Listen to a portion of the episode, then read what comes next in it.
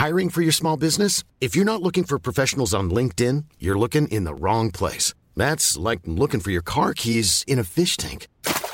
LinkedIn helps you hire professionals you can't find anywhere else, even those who aren't actively searching for a new job but might be open to the perfect role. In a given month, over seventy percent of LinkedIn users don't even visit other leading job sites. So start looking in the right place. With LinkedIn, you can hire professionals like a professional. Post your free job on linkedin dot com slash people today.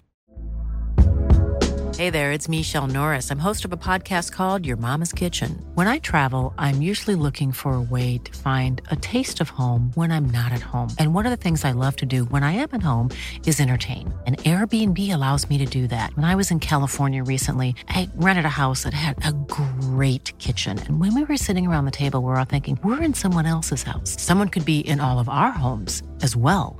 If you have a home, but you're not always at home, you have an Airbnb. Your home might be worth more than you think. Find out how much at airbnb dot com slash host. Hey guys, Lawrence here from the podcast. Uh, in just a second, you're going to hear an interview with Ahmed Yussuf, uh, who's an Australian journalist, audio journalist, and James Montague, who's a freelance journalist.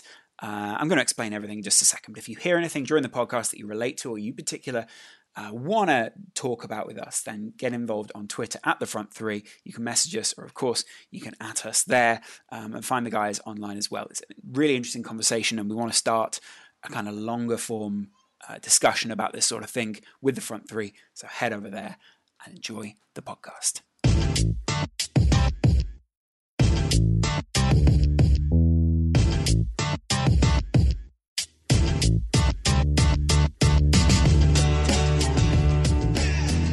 So there's one thing that not many people talk about during the Euros, and that's all the different uh, cultures which get together within any one squad. And obviously there's twenty-three different guys there, a lot of people meeting up, uh, including managers and coaching staff and all those different kinds of people. And a lot of people don't, from the outside, get to see from what some private players uh, keep to themselves. And one of those aspects is religion, and a lot of players going to Euro twenty sixteen will be Muslim. And so there's a really interesting side to that. And, you know, I, I, I saw a conversation between James Montague and Ahmed Yussuf on Twitter, and sort of got, got in touch with Ahmed, knowing him.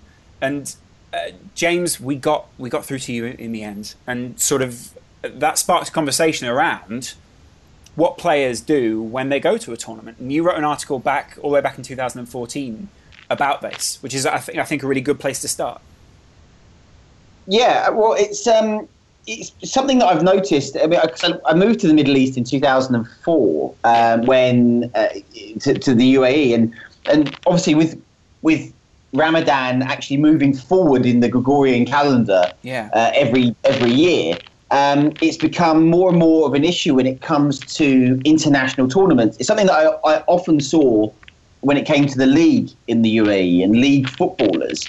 Um, And there was often discussion about what would happen, what, whether there was, um, whether uh, the league should be postponed, um, whether because I mean, it's, it's, I mean, it's a, there's clearly a health issue when it comes to water.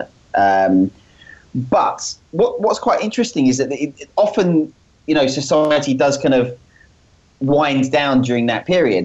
But what's interesting and uh, uh, is that there's actually no definitive medical evidence that fasting Uh, during Ramadan has any detrimental effect on on performance, which is which is incredible, because you would think that it would it would have been obvious, but there isn't. I, I look, went out there and looked for it, and it is absolutely inconclusive.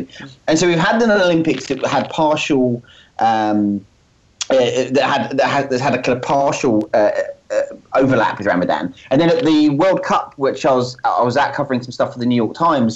In two thousand fourteen, we had the, the knockout stages, and you could you can see that with the Algeria team, every every single player was affected by it, and they were um, honouring Ramadan. I mean, there are dependent on imams in different countries. There have been some examples. The U A E at the uh, twenty twelve Olympic Games, for instance, the highest authority in the land said that there would be oh, the highest authority in the U A E said gave them dispensation to delay Ramadan, to delay fasting, which is something that, that can be done.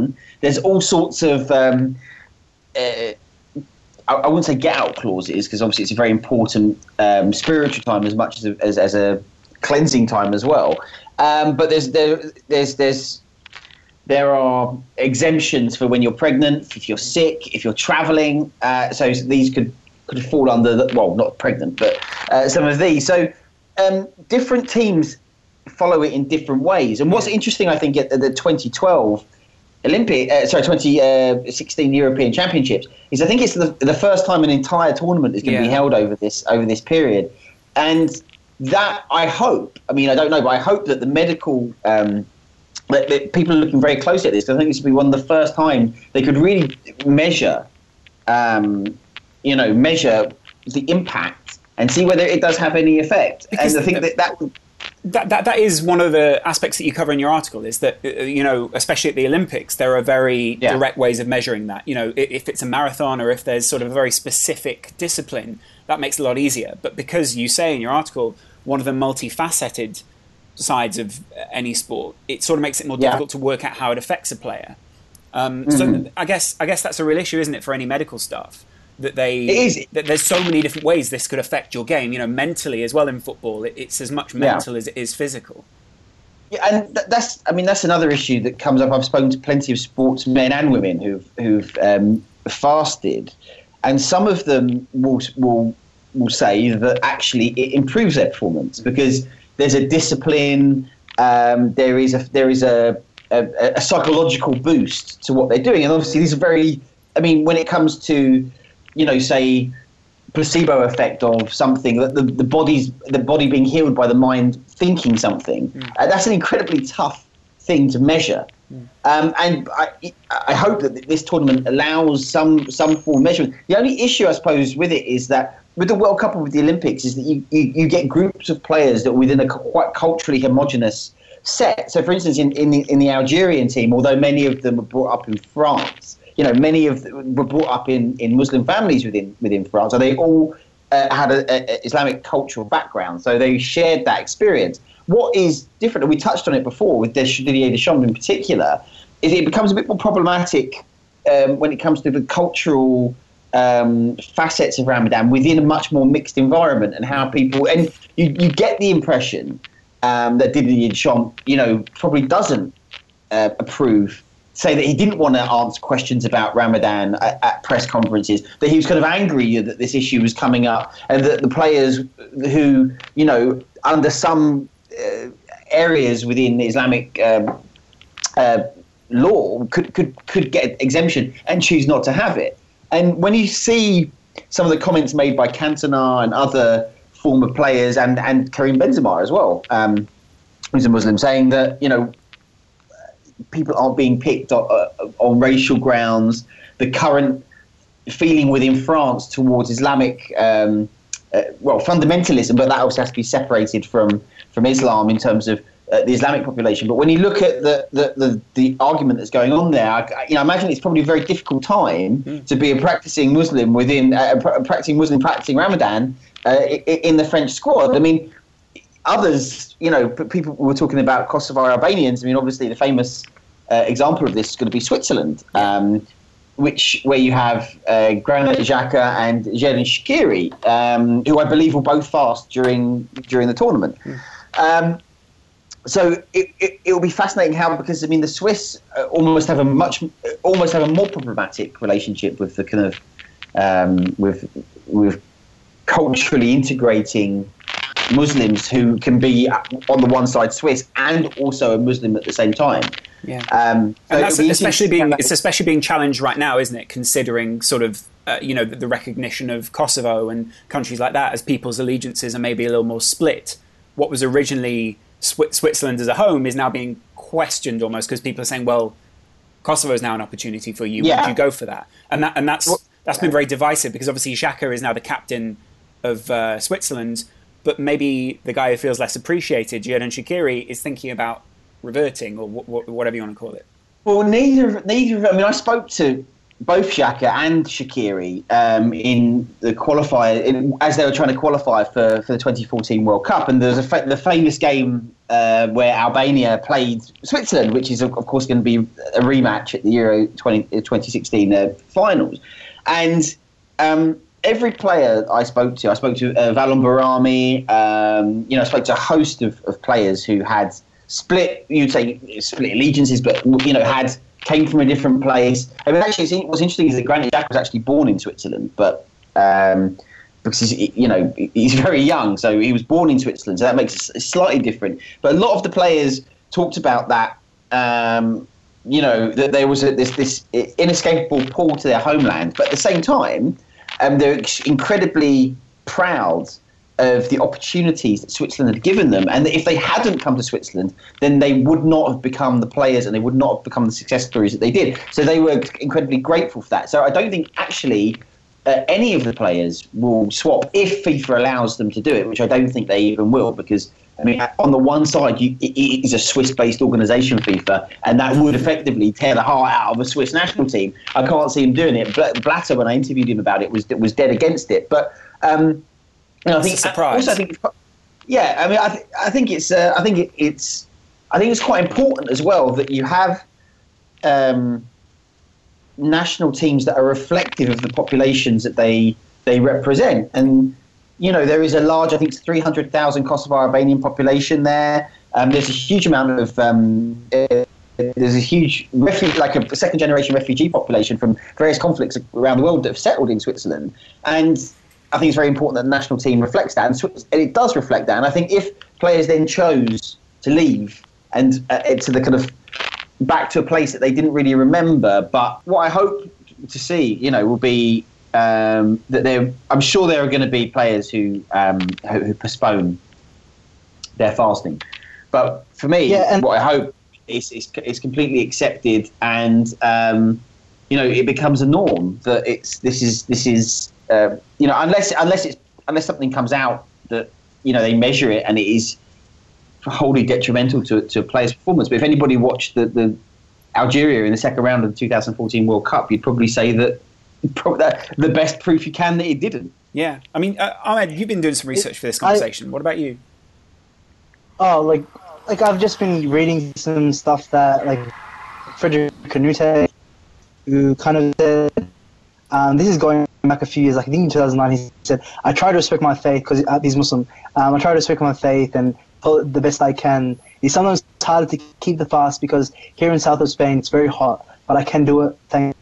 God, uh, and I guess it, one of the quotes is uh, um, a bunch of a bunch of uh, Spanish-based uh, Muslims talking about fasting, whether they delay their their, their fast, as, as James touched on, and do it after the season, after the the pre-season. I think that was the the context then, or during the season, or during the tournament. But like, I think the thing that I wanted to touch on is. Um, Like Didier Deschamps' reluctance to even understand or discuss Ramadan. When when you look at that French team, like um, Kurt Zuma's not playing, but Kurt Zuma's Muslim. Paul Pogba, I'm pretty sure, is Muslim. Um, who else is? Uh, Benzema's not playing, but he's Muslim.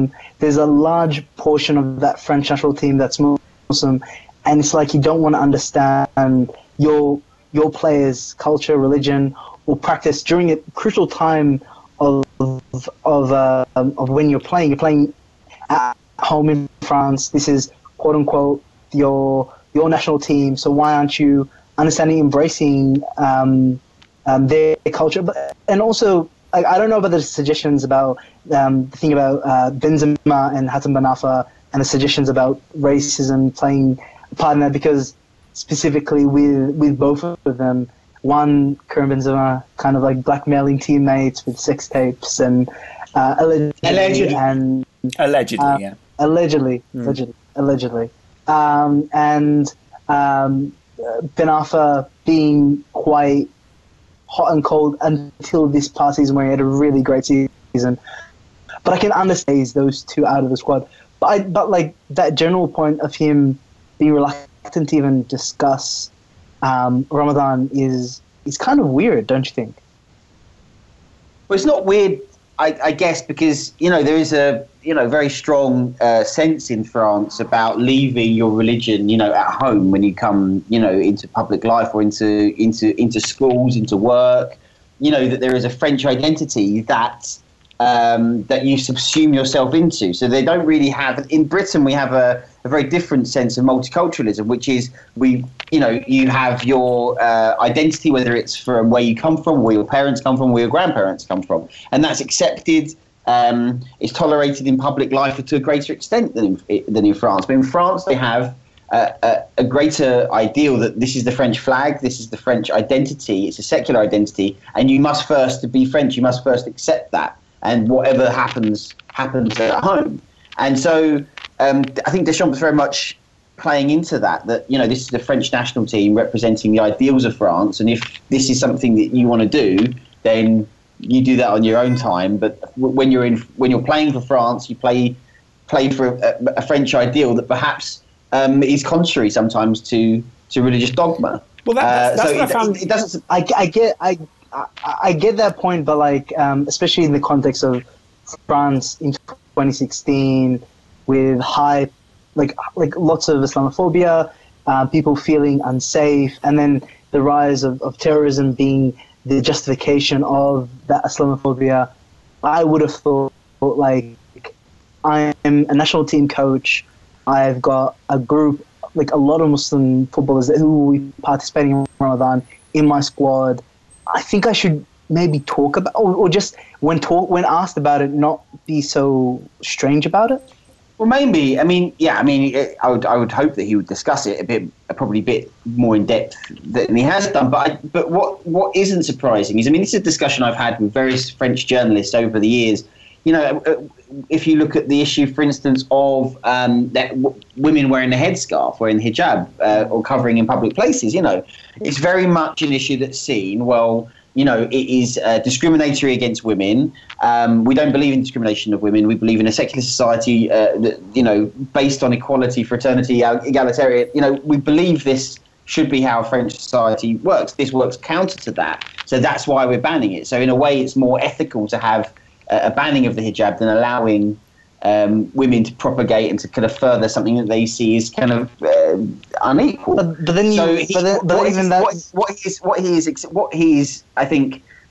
It, I mean, we're putting a lot of words in his mouth now and a lot of thoughts in his head. But it, you know, to me, the way that he has approached this issue isn't unusual. For, for actually, it's absolutely atypical of the French attitude towards um, religious symbols and religious um, belief in public life.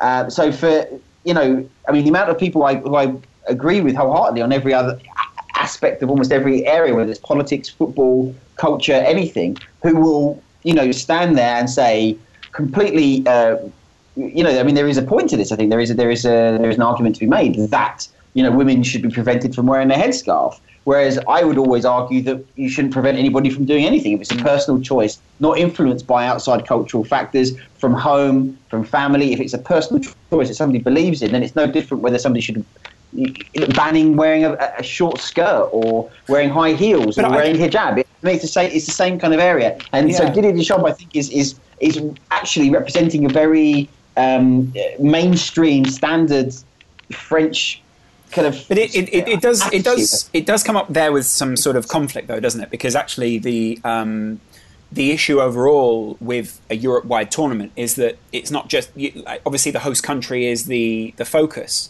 but at the same yeah. time, when you have sort of a, a European-wide tournament, you're going to have, for want of a better term, a culture clash, and you're going to have people sort of people's beliefs coming together at some point, or sort of some yeah. conflicting and contrasting ideas. I guess that's the issue, is that when you have um, an organization which sort of preaches understanding and teamwork, and, you know, they, they run all the, the ads beforehand of I say no to racism and fair play and all those kind of things, I guess you kind of hope that maybe the coaches and the, the other people would um, reflect the same. But it, it sort of comes down to, I guess, how responsible those coaches and players feel towards the public, and whether they feel that actually this is much more of a private matter. It does. There does seem to me to be a little bit of um, uh, the, the press. Hush, almost, hush. The, well, no, but but the press feel like they're owed answers, and actually maybe a coach doesn't feel like that's even a subject for the press to cover. Um, well, it's, it's also something that I think is relatively new to European-based uh, tournaments as well, to have large number of, of Muslims participating. It's, it's, it's a reflection of uh, increasingly multicultural society since the fall of communism, nineteen ninety, uh, nineteen eighty-nine, nineteen ninety, the huge flows of people that we've had since then has been precipitated by technology, cheap travel, um, the media that's been able to help people to cross borders. So this is something that is, it, it, you know, in a way, it's not something that would have necessarily been a huge issue twenty, thirty years ago. There would have been one or two players that may have had, uh, but there might, there might have been a Muslim, but might, I mean, it probably even wouldn't even be noticed yeah. that, that would have taken place. So now it's, it's something larger. I mean, we do have teams where there is going to be a kind of homogenous, I guess, cultural internal dynamic. And if you look at uh, Turkey, for instance, you know, I mean, Albania, I know it, it, there'll be uh, quite a few Muslims on the team there, although um, there's, a, there's a large number of Christians there as well. Yeah. So, you know, there are going to be majority um, Muslim teams, but it's something that, that Europe is very kind of new to in a way. And and, and it's a, it's an extremely, since since nine eleven really, um, you know, the, the public attitude shift towards public displays of Islamic faith has changed as well. And, and given the current circumstances in France, I think we've got to be careful not to, to separate. I, I don't know whether Deschamps is choosing a, his clock, his team on a or his squad on a racist, but I mean, I, it seemed it would seem ridiculous to me given the kind of extremely diverse squad that he has picked. I mean, it doesn't seem to ring true to me. It seems like Benzema probably got some sour grapes. I don't know if I would take Hatem Ben Arfa to uh, to Euro twenty sixteen. I mean, he, like you said, he blows hot and cold, but you know, this this is a guy who was who was kind of on strike virtually at, at Newcastle. Um, couldn't get a game, and he, he has come back incredibly well in the French league. Mm. Um, and he looks, he looks, he looks the prospect that we thought he could become. But would you guarantee him a place based? I mean, I'm not sure I would, given his past. But um, and also French, France have tons yeah. of uh, tons of players of equal to, if not higher level than than say Hatem Ben Arfa. Yeah, I mean, yeah, absolutely. Yeah, the players who are able to practically... I guess that's the, the issue here, is that actually before maybe it was, um, you know, there weren't so many Muslim players, so it, it didn't need to be so widely acknowledged. Um, and so now the people who are maybe central to some people's plans at the Euros are Muslims themselves, and they, you know, it, they're almost they almost have to be acknowledged in that sense. Um, and so also, the people are actually doing something, you know, as opposed to Ben Arfa and maybe Benzema, who's sort of counted himself out of the tournament. You sort of get into a place where actually it's the people who are achieving within the business or in the the context of football that get to set the precedent and get to set the agenda. And actually, mm. maybe that's that's the issue, is that we we see this as a an, uh, I can't remember who it was, but there was someone who was sort of saying um, it was maybe on the Football Ramble. They were talking about uh, you know, when you get there, you just do it. Like it, you know, it doesn't matter if a stadium's finished or any of those kind of things. It just matters that the tournament happens. And I think maybe mm. we're looking at Euro twenty sixteen from a very sort of European uh, base of multiculturalism is a complete idea, and therefore it will happen completely. And actually, it's very similar to Euro twenty sixteen as an idea that some of the tournament is still being put together, some of the stadiums are still being put together, and some of the ideas are still sort of being acted out. So as we go, football's a really good practical way of practicing these ideas. Um, and, you mm. know, the diversity within any, within any squad is quite an interesting way to look at how people are approaching it.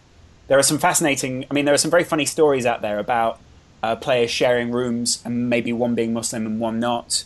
I know there's an interesting one within the Dutch squad between uh, between Van Persie and uh, his roommate, which maybe isn't uh, repeatable on a podcast, but, you know, it's certainly a funny story.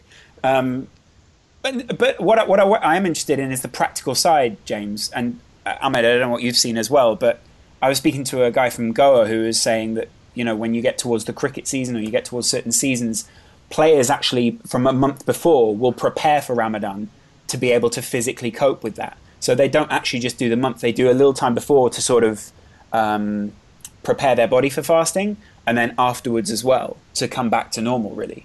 And that, that's quite an interesting idea because, uh, James, in your article, the sports scientist didn't maybe didn't seem assured.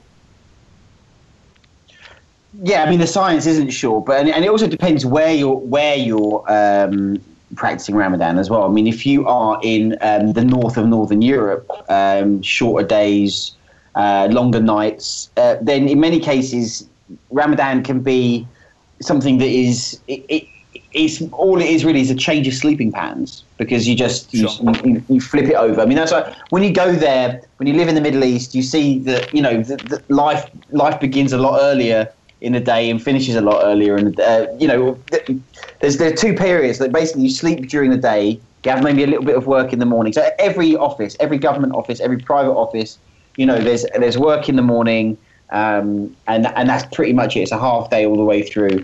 You you sleep during the afternoon, wait for iftar, break the fast, and then, you know, so life happens at night. So it's that's just uh, you can flip that around. There was there was a great story I read about there's a there's it was it turned out to be a false story, but in the Oman Times. There's a rumor going around that there was a village in the mountains uh, in Oman where uh, Ramadan, where uh, a day only lasted for two hours. So they'll get inundated the with requests. Yeah, uh, well, inundated with requests about well, maybe we should go and do it there because you know then you only have to fast for two hours. But it turned out it was just in the middle of a, a bowl of a huge mountain. So although it's always dark. That they had to have a religious decree about whether it was daylight or not, and the, the Omani imam said yes, it, it is technically still daylight, even though it's not very light there. Interesting. Um, so it depends where it depends where. It, where yeah, I mean, if you're if you're a Muslim in Iceland, then it's it's definitely a much more pleasant Ramadan. But but I guess that's also the point. No, is that, no, it's not. No, it's not. It's twenty-three. You have to. But this is the thing with the the time thing is that, um, say for example, if you're in the a, up in the mountains, like um, James said, or if you're in Iceland, where um, it can possibly be twenty-three hours and don't live in the Arctic. Until yeah, there's, until there's daylight. Yeah, you, you usually I think you go to say um, um, uh, the the you go to you go to Mecca and you use their kind of um, maghrib, their time of sunset, um, and and their day of how they judge when to break fast or not. Because, because I guess that kind of it, uh, that would almost defeat the point if you only went to a place where it was two hours, right? Because the yeah. whole point is you're supposed to be hungry. It's not supposed to be a, a sort of um, you know, a two-hour. Oh, look, I did it, and then not. I mean, have you ever have you ever uh, observed Lent? I've observed Lent, and, and what I what I've done uh, having having a Muslim girlfriend, but not sort of uh, using that in any way to qualify any experience. Um, fasted for weekends. um, and maybe three days in a row, and I found that hard. Um, you know, so I can't imagine exactly. what it's like to kind of... Mate, mate, I, I fasted the whole Ramadan when I was it, ten years exactly. old. Exactly, but that's, I mean, that, that is, is that unusual for some people? Because actually there are some people who are, no, you know, no. uh, twelve, thirteen, fourteen who still don't do it. But then, you know, there are, I guess there's different ages and different limits for each culture, aren't there? It's, uh, yeah, yeah, it really depends. I'm do, you, trying do you still play football in Ramadan, Ahmed? Uh, uh, Do you do five-a-side and those sort of things? Yeah. I know you do five-a-side. And I, how do you cope with that? Yeah, but I, I don't fast. Um, I'm, I would type one diabetes, so okay. I'm unable to, to fast at this point. Um, yeah, so I have to take insulin during okay, the day. So fair enough. I, yeah, yeah.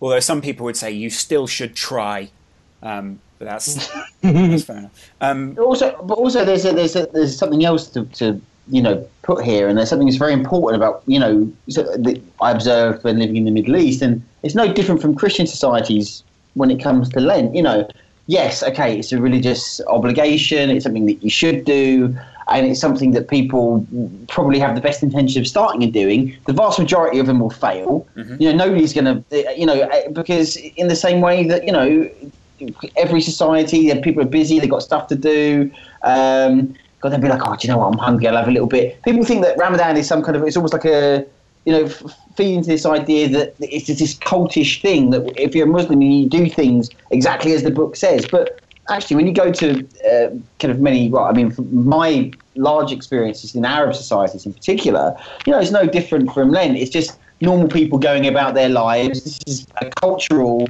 as much as a religious experience. Nine times out of ten, most of them won't do it properly. They'll do it because it's it's a little bit like having Lent or a little bit having like a Christmas, uh, certainly when it comes to Eid, and um, and you know, and it'll kind of tick a box and, and that's it, and you move on. Yeah. And so it's to it's, an extent. It's, to right. an extent, like uh, yeah. but this is the thing: different different places, different kind of experiences. Um, Cool fact, a crocodile can't stick out its tongue. Also, you can get health insurance for a month or just under a year in some states. United Healthcare short-term insurance plans, underwritten by Golden Rule Insurance Company, offer flexible, budget-friendly coverage for you. Learn more at U H one dot com. Hi, I'm Daniel, founder of Pretty Litter. Cats and cat owners deserve better than any old-fashioned litter. That's why I teamed up with scientists and veterinarians to create Pretty Litter. Its innovative crystal formula has superior odor control and weighs up to eighty percent less than clay litter. Pretty Litter even monitors health by changing colors to help detect early signs of potential illness. It's the world's smartest kitty litter. Go to pretty litter dot com and use code ACAST for twenty percent off your first order and a free cat toy. Terms and conditions apply. See site for details.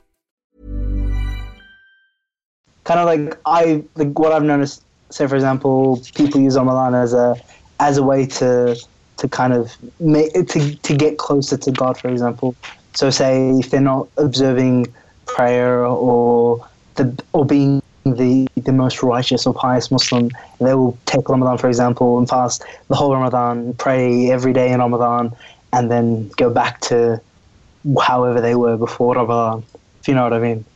Yeah, so it's, it's, yeah. I mean, that's it. I mean, there's so many people that I've met, you know, that I, friends, people I've met on my travels, you know, they'll do, like we spoke about it earlier, you know, if you see in, in Albania or in Kosovo, uh, Ramadan being practiced there, you know, people say, it's just, you know, yeah, I'm, I'm practicing Ramadan, I'm not drinking rakia. You know, the amount of people I've met in Egypt who are like, you know, I'm not going to take cocaine this month. You know, that's the... that's, that, that, that is similar to Lent in a sense. You know, you know, it's it's like, you know, I, oh, I'm going to be bad all year and I'm going to just be a little bit better during this month, and then, you know, it, it kind of salves my conscience a little bit, you know. And so um, so it's... it's, it's yeah, I, I, think I just want to get away from the idea that there is this thing that, that is incredibly, um, you know, cultish about about Islam or any kind of religion, and that people, once they're in it, they're kind of, you know... they have this and they'll do this kind of manically and almost obsessively, when actually the vast majority...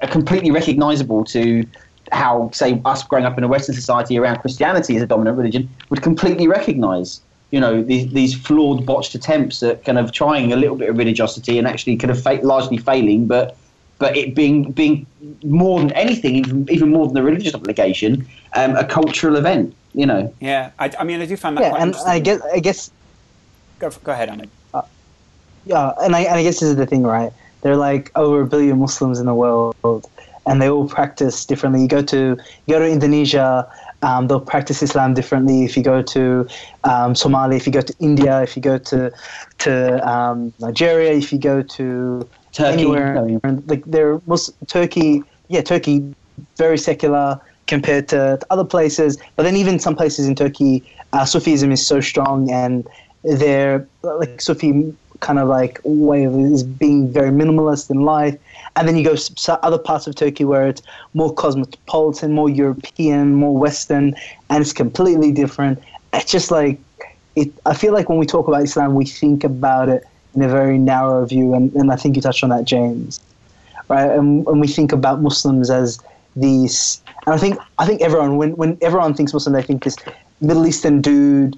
Um, Um, with a with a long beard and with a with a with a with a khamis and with a ticket and, and, and that's it. You know what I mean? Like, and there are different kinds of versions of Muslims all around the world. Yeah, I, I completely agree. And obviously, you do also have the um, the side of it essentially that it, within football, there's always the sense of other. So you've got kind of. You know, if you're if you're out there individually experiencing whatever it is on the football pitch, you've got ten other people with you. You have to work in unison with them, but at the same time, you know, if, if uh, I, I guess you, this is the interesting side is people are always saying to me, "You're an England fan. Why don't you back the England twenty-three?" And my reply is, I don't relate to any of those twenty-three. I couldn't feel further away from Jamie Vardy. I couldn't feel further away from, you know, any of those guys. So uh, there's there's this interesting idea that all these different cultures come together as one twenty-three. And somehow we're supposed to relate to all those guys equally, purely because we all come under the same flag. But this is the thing, I, I guess when we talk about like national team football, there's this kind of like sometimes uncomfortable, like faux patriotic nationalism that borders on neo-Nazism at certain points. And well, it's just oh, like... Oh, yeah, I wouldn't say that. I mean, maybe maybe, maybe in Australia. Oh, maybe like, in like, Australia, like, yeah. Oh. Yeah, yeah. Oh, well, like, yeah, in Aust- yeah, definitely in Australia. Like, um, you can see that a lot of Southern Cross tattoos and, and have you and all that kind of stuff. But, like, I feel like when it comes to national team football, there can be, um, I guess, a, like a, a like a potential for people to see it as Uh, for example, when you say this person doesn't represent me, this doesn't. This person doesn't re- represent me because he doesn't look like me. So therefore, they shouldn't be a part of the national team, or um, and all these kind of, kind of, um, I guess, ways we think about nationalism and the way we think of national identity. And I guess the issue with that is how that can kind of take over the way we um, we see people in terms of, like, for example, whether it be a Muslim player and, and they're fasting, and the person's like, oh, why, why is this person playing if they if they're not eating, they're not fit, or what have you, and all that kind of of that rhetoric. And I was talking to um, this French rapper called Medine um, a few like a few months ago, and he's he, he lives in, lived in France during a, a very kind of like um, uh, Islamophobic, um, classist, kind of racist, um, right-wing emerging. And uh, I, I suggest anyone listening to, to to check out his music. Is really interesting. Uh, and like he was talking about how whenever he talks about whether it be race, class, or or, or anything of that notion, like, everyone always picks out the fact that he's Muslim, um, the fact that he's talking too much and being too Muslim, and all this kind of thing, and he's not being French enough. And that idea of national identity always comes down to what what is French identity, what is, um, I'm in Australia, what is Australian identity, what is English identity, and it's almost always seems to be very narrow. I guess that is, yeah. And and James, I guess that's what I found most interesting about your article was the... the fact that there, there there does seem to be a general consensus on how to approach this, and that actually, uh, I guess the good thing is that uh, the we're, we're essentially finding out. This is the practical period within football, uh, within which yeah. we find out uh, not whether Ramadan works, but whether football and Ramadan is a combination, which uh, and how that sort of combines. It's a, it's a very practical way of playing out, uh, you know, a lot of cultural issues, I guess. I mean, it'd be fascinating to see it. But again, I want, I want to make, you know, you know, be clear about this. I mean, France has, I think, a very unique way of looking at um, identity and the reflection um, of itself in its national team squad. And, you know, um, populations change over time. The type of immigrants uh, that a country takes in over time, over decades, changes. And that eventually feeds into national football teams, which I think are, in today's world where, you know, borders have become much more porous, are actually what probably some of the last few bastions of a kind of homogenous kind of something that you can look at, like a flag or or, or an anthem or something like that. Like a national sporting team is a very, very rare, rare beast like that. And whatever problems we, you know, we have in in integrating, accepting uh, those new cultures, which happens every time, whether it's nineteen thirties Britain with Jews, or nineteen fifties um, Britain when it came to uh, the immigration from the Caribbean islands and the Windrush, you know, era. Mm. Um, th- those eventually feed into the national team. But one thing that we can eventually, we can always say with certainty is that it's always eventually accepted. You know, it becomes the norm. It becomes the norm.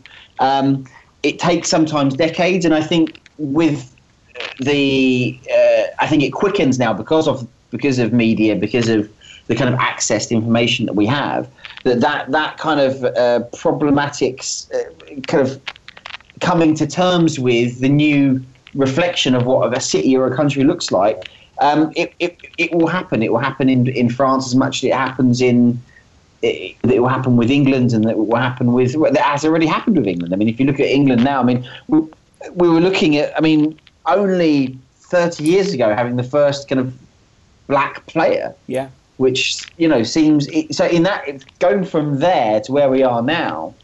Um, I think it's actually quite. Um, I think it's quite quite positive. I think it's quite positive how how the national football team, because you've got to remember is that the the main issue with uh, kind of incorporating different identities and cultures is usually when you have major problems, whether economic, huge distortions in society. But the, pro- the the great thing about sport is it's absolutely meritocratic. Yeah, it's completely meritocratic. So you you, you if you if you stop um, playing your best players just because they happen to be a Muslim, or just because they happen to be during Ramadan, or just because they happen to be a Sikh or black, or you'll lose. And you have to, and one one great example of this is if you look at the Israeli national team. You know, Israel is an incredibly uh, divided society internally between um, Ashkenazim and, and Mizrahim Jews, um, but also between the Arab population and, and, and the Jewish population, but you, uh, Bedouin as well. But if you look at this national team, you know, it is the it's the most visible place where Arabs exist within Israeli society. Um, Some of them don't sing the Hatikva. Some of them uh, are quite open about that, and it's kind of accepted because you know they, they are the best players. So, so actually, sport, although you know sometimes you see chants, sometimes you see fans saying, you know, bad things, and it's difficult to drag them along sometimes into you know along with what's happening on the pitch. But the meritocracy of sport, I think, allows um, in in in a much quicker way than almost any other kind of area of society, kind of bringing together and, and, and an eventual understanding and acceptance of different cultures. Well, it almost forces it, doesn't it? Because th- that's the issue, is that yeah. from one side you could say, well, these people don't embrace them until they're good at football, so they're almost useless to them until those players are good. Or you could flip that and say these players have forced their way in and are using um, quite what is actually quite a trivial sort of subject, which is a sport, to, to make a much bigger point, I guess. So it, it sort of goes... Yeah. One way and it's really tough. The first generation of players um, that have to break through that barrier, they they have to be twice as good as anybody else, twice as tolerant as everybody else to the abuse. I mean, if you think of the kind of famous black players, West Ham in the nineteen seventies and nineteen eighties coming through, Clive Best, Clive, Clive Best, you've got, um, you know, you had uh, Viv Richards, other players like that. Um, um, you know, uh, if you think of kind of John Barnes, in could, John, John Barnes, John Barnes signed for uh, Liverpool, I think, uh, twenty-nine or maybe thirty years ago today, the day that we're recording. Yeah. So interesting. But uh, well, did I say, sorry, did I say Viv Richards? I mean Viv Anderson. Sorry, Viv Anderson. I realised Viv Richards. Although Viv Richards did play uh, international football, he played for uh, Antigua and Barbuda. I think he made uh, one. I, this is one thing I never get is why more people don't. I mean, you know, a lot of people saying there's a massive draw to play for England. I don't get why, if I was, uh, you know, from, uh, say, a CONCACAF country, why you wouldn't choose to play for Bermuda. There is no pressure on you at an international level, and you get to go to some of the hottest and best hotels in the world. you, I, I well, just think about it. Stirling, don't. Um, I mean, if you go to that level of football, the, the, the hotels you stay in are absolutely appalling. The organisation is awful. Uh, the corruption is endemic. Um, you know, you're playing really terrible pitches, no crowds. Like it is like the players I've met, and I've met plenty of players who've played for Jamaica, have chosen uh, to play for Montserrat, who've chosen to play for uh, Antigua and Barbuda. When they get to uh, these places where they're playing, and, and in many cases they've been chosen because um, because of a grandparent that was born there. So they've. Many cases never even been there for the first time, mm. and when they go there, you know it's a, it's an absolute like they have to bring their own kit. They have to br- you often bring kit for other people, bring money along to pay for like the drivers and stuff. I mean, it is a really you're really on the edges of, of international football with that. So I can kind of understand it's a tough slog. It's a commitment where you're going to at the end of it also not really probably going to get anywhere because you're you're probably not going to qualify for a World Cup finals. Yeah. You might might reach a, a regional tournament, but um, my point is if you pick if you pick CONCACAF, you pick yeah. CONCACAF, you're going to visit some of the most beautiful islands and some of the better cities in the world. Just make sure it's a place where you've got beautiful islands and beautiful cities. That's all that matters to me. Yeah, yeah. Well, I mean, you know, it's... sorry, carry on. When you think about, just say, for example, Jamaica, Stirling, um, Sturridge, just two that come to mind, that if they played for Jamaica, I'm pretty sure they would steamroll CONCACAF and make the World Cup in a heartbeat. But but that's yeah, an but example. I mean, but, yeah. but equally, it's it's um, you know, I mean, they, they I mean, I know uh, Sterling was born in, in Jamaica, wasn't he? He came over as quite a young boy, but I yeah. mean, you know, they culturally they're English. I mean, they they're English, yeah, they're, they're, they're British, English. And so usually, what you find is, I think, um, certainly at that age. I mean, if if it's, it's if you, Kosovo being a prime example, it's when players are older, and that's when it becomes problematic. Well, not problematic, I, I guess. It's just for them, it's a much more of a harder decision. Yeah. You know, I remember Eduardo when he um, played for Croatia. Um, that, you know, it was at what point um, do you become somebody who's who's just lived in a place and wants to play international football, or where you've gone to a place and you have ingested, uh, taken on board, uh, and have become part of the part of the kind of the, the environment. And I think Eduardo was very much on the on the edge of that, because he was somebody who whose parents, I believe, moved to Croatia. He was very he was a young boy, but not that young, I think thirteen, fourteen years old, and, you know, learned Serbo-Croat, spoke the language, and that was and that, I think that's that's at the very edge. And then you've got other examples when when uh, Adnan Januzaj was looking at, to play for whatever national team he qualified. He could have qualified for six different national teams, including Serbia. Wasn't there talk about England? And England, because he he'd lived there for long enough, uh, the right time, yeah. long enough that he might have qualified. Uh, for, I think he needed a couple more years, but he would have qualified for it. Mm. Um, and I think that's that's on the other edge of it. You know, that, that's on the other edge. There, there's nothing wrong with. I mean, I'm I'm half Polish. My mother's Polish. Um, you know, if I was good enough to play international football, I would.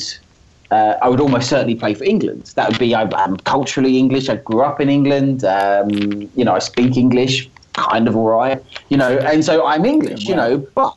You're up pretty well too. Always, you should see my Polish. Yeah. But the, um, but the, I always consider myself English fifty-one percent and Polish forty-nine percent. I didn't think, I didn't never saw that as a, as a, as a kind of conflict in any way, but... Um, because if your mother, your mother's tongue is very important culturally at home, the food, all these kind of things, mm. Polish church, religion, the culture of that, um, these are very important things. So, you know, I could, I, but the only, if I'm honest, the only way I'd play for Poland is if I wasn't picked for England. And I think yeah. that, it, it, it, and, and, you know, that is the reality of, of every, I think every sports person, apart from those that have, I think, you know, a, a, a different type of narrative, like the Kosovar players who were forced from their homes and who found, you know, who were nine, ten, eleven, twelve years old and very much lived within um, Kosovar, uh, former Yugoslav communities where that uh, that identity was kept strong and alive because, you know, you, you're a refugee that's been forced out. It wasn't a, it wasn't a, it wasn't a decision. To, to have a better life somewhere else, you, you are you're you're torn away from from your motherland, and so um, I think that is a that's a different type of decision. But when when you think about that, um, you know, certainly players who've got uh, roots in, in the Caribbean, um, I, you know, I, I've, nine times out of ten, nine point nine times out of ten, they would they would choose England because they're English or Scottish or. Yeah, uh, or where it is they were born or, or grown up. I would only consider it if they didn't, if they, if they, if they didn't, uh, didn't manage to get uh, picked up for England. That is interesting. Or Scotland. Um, yeah, I think that's to do with, I guess, the the Caribbean English kind of diaspora and culture that's that that has grown over England, grown in England for over like I don't know, fifty years. Or so, something like that. Like there's it's, been, it's the, um, I can't remember what year it was in the nineteen fifties when the Windrush uh, boat came over. But it means we're talking, yeah. I mean, mass uh, or mass. I mean, large scale kind of Caribbean immigration from the kind of fifties onwards. Um, I guess that is also so part of the problem. Like it, it's financial as well, though, isn't it? It's financial because you know, uh, I suppose it's it's easier to get anywhere else in Europe than it is to fly back to the Caribbean at some point. Um, And, you know, as as that becomes cheaper, I, I wonder whether that will change in time.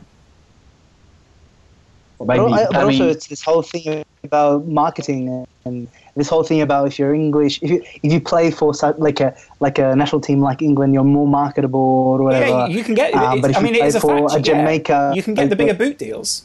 Yeah. Yeah. Although I, I guess but, as those as like, those markets uh, grow, I guess that's the point. Is you know, would you rather be remembered as a legend with your own football boot, or would you, would you rather be remembered as the person who was the first one to sort of you know spark a wave of football revolution wherever you lived? You know, I guess there's different yeah. kinds of values, aren't there? Um, but I think there's there, there is just my there, there is. I think the, the, the important point here, I think, is that that when people make that decision, and I've seen this when I wrote thirty-one nil, this is this is a core issue. Yeah. About what identity was and what what representing a national team was and what your upbringing said about them. You know, we've just seen Haiti lose seven one to Brazil. And, you know, I was there at the first game that they had in Haiti post-earthquake in two thousand eleven. And this was a discussion that was going on in the squad. You had very good Haitian players, I mean, who had survived the earthquakes, who had grown up one meal a day, you know, um... you know, learning to play street street football, had terrible diet, probably probably contributed to them not developing physically, um, probably as big as, you know, or, or as strong as they, they would have liked, but technically very good. And then you had, you know, a, an influx of second-generation Haitian immigrants who, some of them had never even been to Haiti before, um, didn't speak Creole, uh, but, you know, had grown up in, in, in kind of Haitian cultural environments in New York or Paris or places like that. Um, you know, and they, they were sincere. They were sincere about, about what they wanted to do and help, and how they knew that, like, it was important for the national team to provide some kind of symbol uh, at a time when the country, I mean, I remember it was two thousand eleven Haiti, of all the places I've been to in the world, was literally the worst place I've ever been in the world. It was the most hopeless, um, d- destroyed, um, Uh, it seemed to, it seemed to, it seemed like it was an, it was a, it was an impossible conundrum to fix. You know, just people sleeping in the just the worst conditions I've, that I've ever seen. You know, and you know, and they were very sincere about it. But I mean, there's no there's no doubt in my mind that every single one of those players, if they had been picked up by their their the nation the nation of, from which they were born or had their greatest memories from, they would never have been there. So it's it's definitely a secondary choice. And very few people um, who have that um, choose choose a country eventually based on um, a genuine feeling of identity with somewhere else. Yeah. Um, and one of the, mm. uh, li- literally one of the only ones that I found has been uh, the issue going on between Albania, Switzerland, and and mm. Kosovo. Kosovo. That's the only place where it is, it, you know, where people who have been have been dragged away from from somewhere. And perhaps, you know, would, would would consider going back, even though they've spent the most formative years in a in a in a different country that has given them everything that they that they'd ever wanted and, and nurtured their talent, and would still consider going back. It's, pro- it's probably the only example. Every other one, I think, is down to a kind of, I guess, a, a very practical choice about what's best for them and their career. That's what I, that's what I quite enjoy was, uh, and and I think you used the best figures at the end of your article to take it back to what we were originally discussing, was the uh, the Toures. And yeah. uh, the, the different approaches of Yaya and Kolo. And Kolo having this just sort of effervescent personality, you know, everyone wants him around the dressing room, everyone wants him around the change room. And he just sort of says, uh, you know, the first five days of fasting are the hardest. But after that, it, you know, it generally goes down the line if you feel amazing, you know. And yeah. then uh, Yaya with his reply, which is basically, are you kidding? I'd die out there. Um, yeah. And th- that's what's kind of interesting is, what, James, in your opinion or, you know, in your experience, who have you found who sort of approached uh, the cultural clashes or the cultural contrasts in football when you've been down the years interviewing people? Well, I mean, I, again, going back to Israel, I think one of the most, the people that made the biggest impression on me, I think, in that respect was Abbas Sawan, who, uh, long retired now, but the captain and um, the figurehead of, of Bnei Sakhnin, which is which was the first Arab uh, football club in Israel to win a major title, the State Cup in two thousand four. Mm. Um, meeting him um, was very much. I, I, I, I felt I was really. You, you meet you meet a lot of monosyllabic imbeciles in, in my line of work, and this guy was this guy was like. A, I mean, he was a. uh, this guy. was the exact opposite of that. He was um, eloquent. Um, he was measured. He was exactly what you would, what you needed in the Middle East and in Israel, and especially at that time. I mean, this is a guy who straddled both worlds, who happily represented the Israeli national team. It was his country. He was proud it was his country. At the same time, he was a Muslim and had family who had fled Haifa, Um, had their houses taken away from them in the in the Nakba, or the creation of Israel, in nineteen forty-eight, um, and he he uh, wanted to represent not just for uh, for the Israeli Jews within Israeli society. Um, he wanted to represent to them that actually, you know, the twenty percent of, that make up the population that are Arab, you know, they aren't the enemy. They can be Israelis. They aren't fifth columnists, all of them. They can be um, part of this country. You can have a multi-cultural, multi-religious, multi-ethnic society. It doesn't have to be um, a purely Jewish state. And he was he was very, by, you know, it wasn't even through interviews. It was through action. It was by playing for the national team and not singing the Hatikva, not singing the national anthem, but scoring a goal and celebrating it wildly. You know, these all seemed contradictory, but they, they weren't. Mm. They were incredibly powerful. And then on the other hand, it was also a message to the Arab population, which is, you know, we can't stop referring to ourselves as Palestinians. We are Israeli Arabs. This is our home.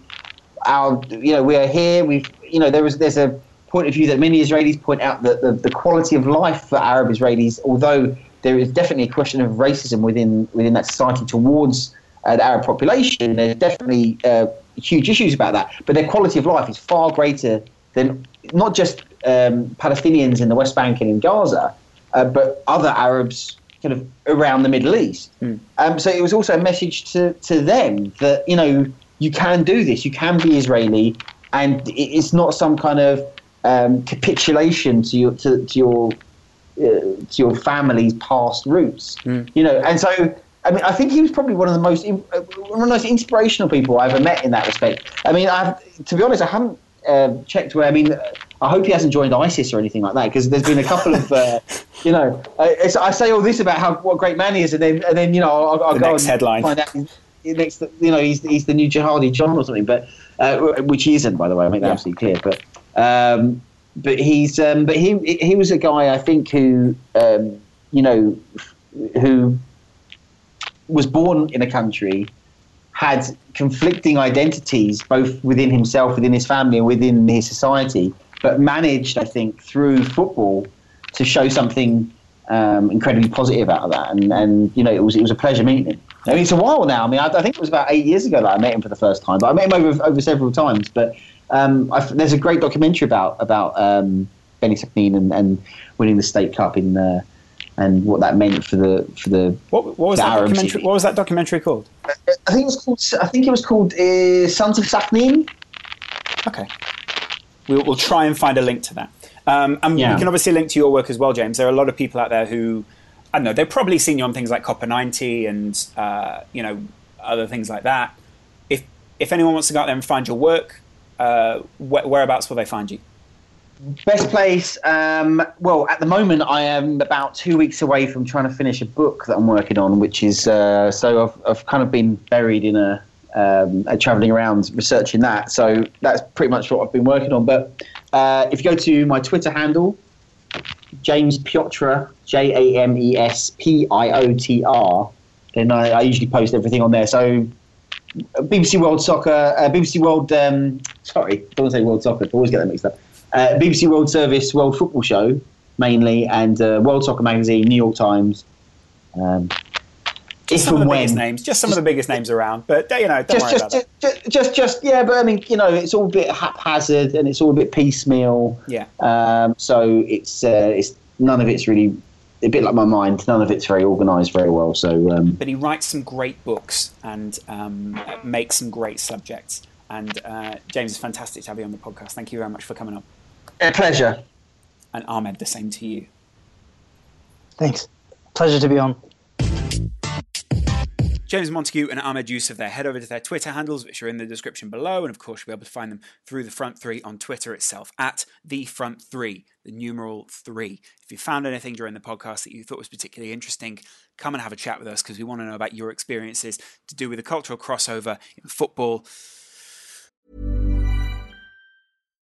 When you need mealtime inspiration, it's worth shopping Kroger, where you'll find over thirty thousand mouthwatering choices that excite your inner foodie. And no matter what tasty choice you make, you'll enjoy our everyday low prices, plus extra ways to save, like digital coupons worth over six hundred dollars each week. You can also save up to one dollar off per gallon at the pump with fuel points. More savings and more inspiring flavors make shopping Kroger worth it every time. Kroger, fresh for everyone. Fuel restrictions apply. We'll see you again real soon, right here.